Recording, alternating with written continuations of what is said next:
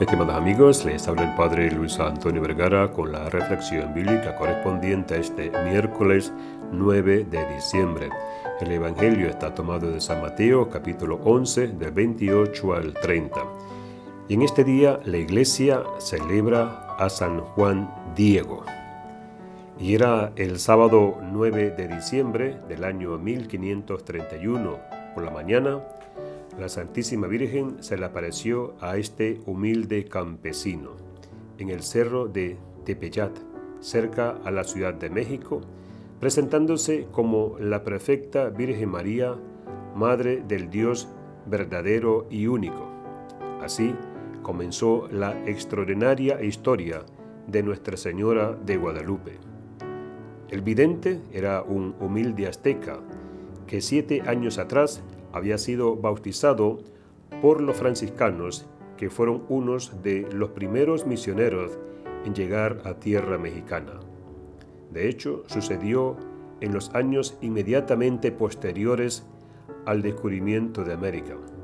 El imperio azteca había sido conquistado en 1521 por los españoles dirigidos por Hernán Cortés.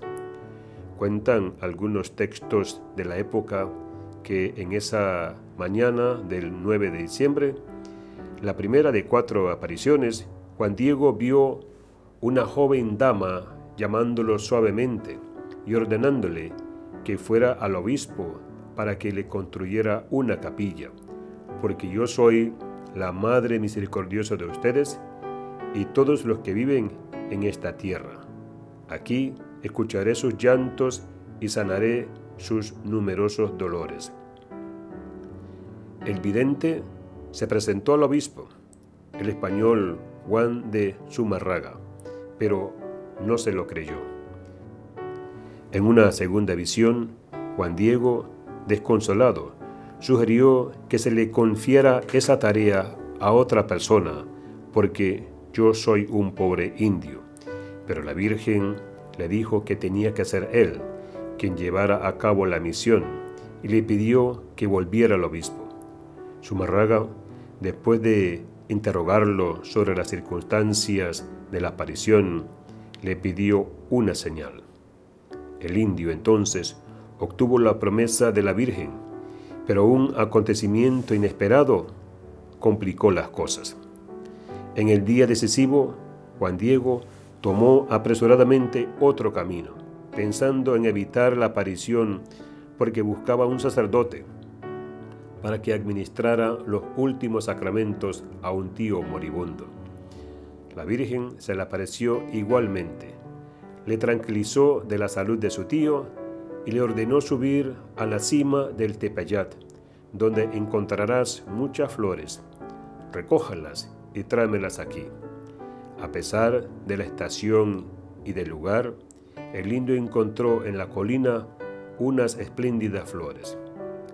Hijo mío, estas flores serán la señal para el obispo.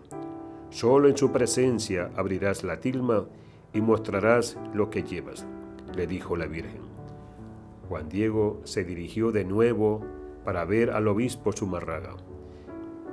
En el momento en que tenía que mostrar las flores en su presencia y en el de otras siete personas, abrió el manto en el que se imprimió instantáneamente una imagen de la Virgen Celestial con su rostro mestizo, ante el cual el obispo se arrodilló conmovido junto a todos los presentes.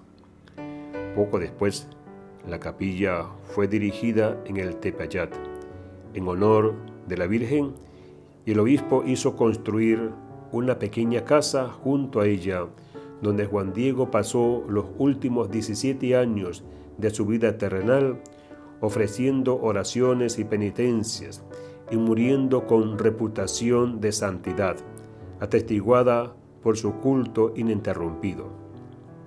Esas apariciones y la excepcionalidad de la imagen impresa en la tilma, conservada a lo largo de los siglos y sometida a diversos análisis científicos que han confirmado que no está hecha por manos humanas, ha marcado el inicio de una evangelización extraordinariamente vital y hoy Y hoy día, millones de peregrinos acuden cada año a la actual Basílica de Nuestra Señora de Guadalupe, a la que los fieles llaman la Virgen Morenita.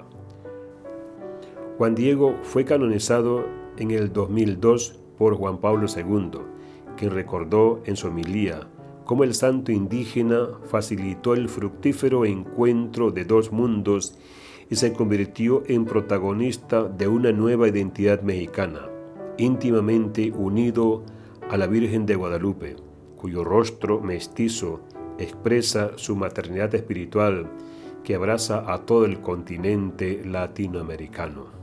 Que Dios les bendiga a todos.